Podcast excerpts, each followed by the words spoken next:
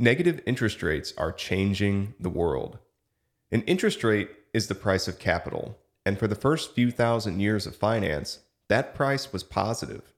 In other words, if you wanted access to capital, you would have to pay for it because capital was scarce and had alternative uses. Negative interest rates invert this entirely. Essentially, a negative interest rate says that capital is overabundant and therefore holding it comes at a price. In a negative interest rate environment, capital is a liability rather than an asset. It is debatable whether negative interest rates would ever occur in a hypothetical free market system. Nevertheless, negative interest rates are now present in Japan and in many Eurozone countries, both as a matter of policy and due to the extreme supply of capital relative to the demand for capital. While we don't know if the United States will employ a negative interest rate policy of its own, it is prudent to acknowledge that possibility. There is a chance we are at the beginning of a major paradigm shift in global finance and monetary policy. We need to at least consider what that shift would look like for our economy in general and our portfolios in particular. To that end, Laura's going to ask me a few questions about negative interest rates. Laura, what do you have for us today? Thanks, Matt. Before we go further in the discussion, could you provide some clarification on the difference between nominal negative interest rates and real negative interest rates? This is a great question and is extremely important. A nominal interest rate is the face value interest rate. If a bank extends a business loan to you at, say, four percent, the nominal interest rate is four percent. The real interest rate is the nominal interest rate minus the rate of inflation as calculated by the Consumer Price Index. Suppose that a bank extends a business loan to you at four percent interest, but the inflation rate is three percent. That would mean that the effective or real interest rate is only one percent because inflation is eroding the cost of your fixed rate debt. But what if the inflation rate was five percent and you have a loan at four percent? That would mean that the real interest rate was actually negative, in this case, negative one percent. Negative real interest rates are important, but they're not particularly new. What is new are nominal negative interest rates, which means that the actual stated interest rate is negative, not just the inflation-adjusted interest rate. When we discuss negative interest rates for the rest of this episode, we'll be talking about negative nominal interest rates.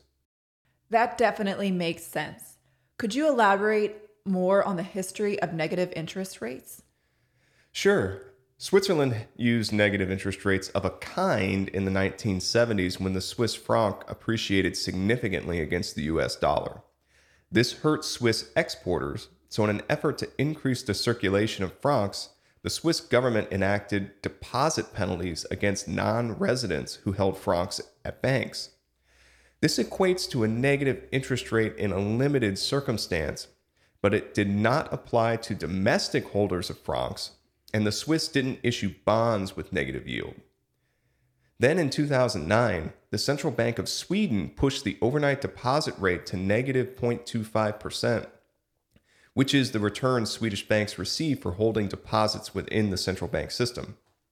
In two thousand fourteen, the European Central Bank dropped its deposit facility rate into negative territory for the first time.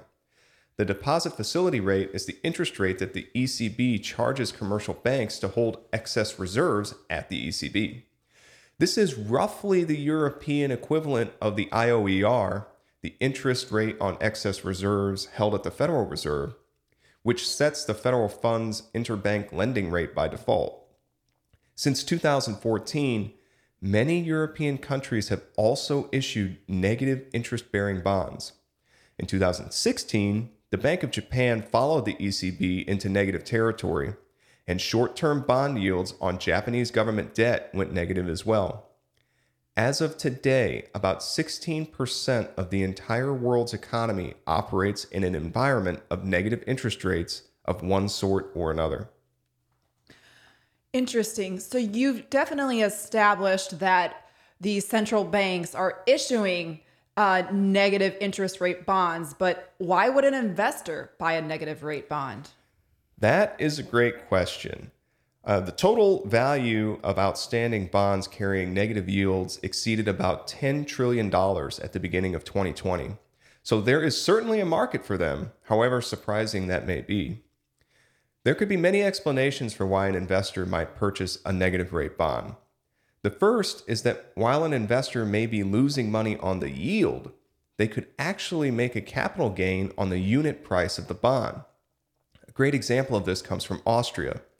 In the first half of twenty nineteen, the unit price of an Austrian fifty-year bond rose by more than twenty percent, even though the bond carried a negative zero point zero two percent yield.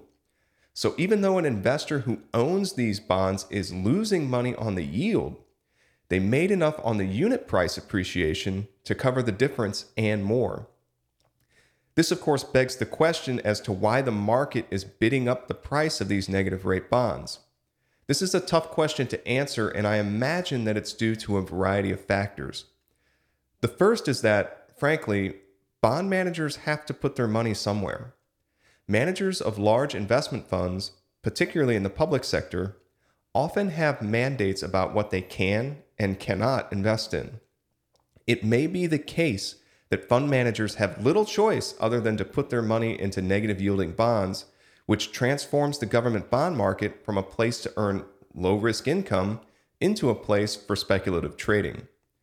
I also suspect that another variable driving up the unit price of bonds is the knowledge that central banks are ready to purchase these bonds if needed, which makes bond managers more willing to pay a premium for them, even when they have a negative yield. For example, the Bank of Japan is averaging about seven hundred thirty billion dollars worth of Japanese government bond purchases a year, even though the entire yield curve for Japanese debt is negative. The Bank of Japan now owns about forty-three percent of the entire Japanese bond market, which includes negative rate debt. In short, there is a market for these bonds because bond managers often have no choice but to buy them, and central banks act as a backstop that effectively creates a price floor. The result is that bonds are traded based on expected appreciation rather than yield, which has increased the speculative nature of the bond market. What is the impact of negative rates for banks, the Federal Reserve, corporations, and households? And how are those effects different for those different entities? Negative rates on commercial loans will almost certainly never be extended to households or corporations. If they were, these loans would be cash flow negative assets by default and weaken the bank's balance sheet. Likewise, households will probably not see negative interest rates on their checking and savings accounts anytime soon. This is because individuals would likely just take their cash out of the banks and store it at home. Corporations, however, may actually see negative rates on their deposit accounts because corporations often hold cash balances at banks that are too large to store anywhere else. In a working paper published through the European Central Bank in June twenty nineteen, Carlo Altavilla, Lorenzo Burlon, Marasunta Giannetti, and Sarah Holton found that firms with large cash holdings at European banks often invested their excess cash into tangible assets instead of keeping liquidity at the banks to earn negative interest. They concluded that, in this way, negative rates could spur private sector investment. A rebuttal to this argument might be that the quality of investment under these circumstances would likely be suboptimal. The effect of negative rates on commercial banks and the Federal Reserve System is even more interesting. As of now, the Fed sets the interbank lending rate by paying interest on the excess reserves held at the Fed. If the interbank lending rate goes negative, as it has in Europe, banks are heavily incentivized to increase private sector lending as much as possible because their excess reserves have become cash flow negative. That, of course, assumes that there are corporations willing to borrow, which is not always the case when the economy slumps and corporate balance sheets are under pressure. On the other side, Excess reserves are a liability for the Federal Reserve when the interest rate is positive, but they actually become a source of income for the Fed if rates are negative. In other words, negative interest rates invert the entire reserve system as it stands today. As far as interbank lending goes, it's hard to imagine that banks would lend to each other at negative rates, which may eliminate the federal funds rate as a relevant policy tool. Banks in the need of liquidity might increasingly go directly to the discount window and borrow directly from the Fed itself. Lastly, commercial banks often hold large numbers of government bonds as assets. If these bonds have negative yields, it could severely damage bank balance sheets and force banks to look for positive yield and other types of assets. In short, negative rates change the commercial banking world significantly and will, by extension, probably have a major impact on asset markets if they become the norm in the United States. Are negative rates inflationary or deflationary? It remains to be seen definitively because negative rates are still so new. But I think whether negative rates are inflationary or deflationary is largely a matter of what you're talking about specifically. For assets, I see negative rates as having a relatively inflationary effect. Negative rates put downward pressure on borrowing costs, which fuels credit expansion, which by extension can drive up asset prices. Negative rates also discourage the holding of cash and incentivize asset investment, particularly on the part of corporations. This could also push asset prices higher at the margin. On the other side, negative rates are going to pose challenges for the purchasing power of pensioners and the elderly, who are often dependent on fixed-rate income that is largely invested in government debt.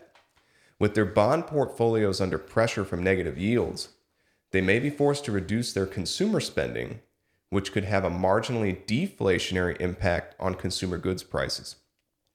It's important to reiterate that it's difficult to make predictions because negative rates are so new.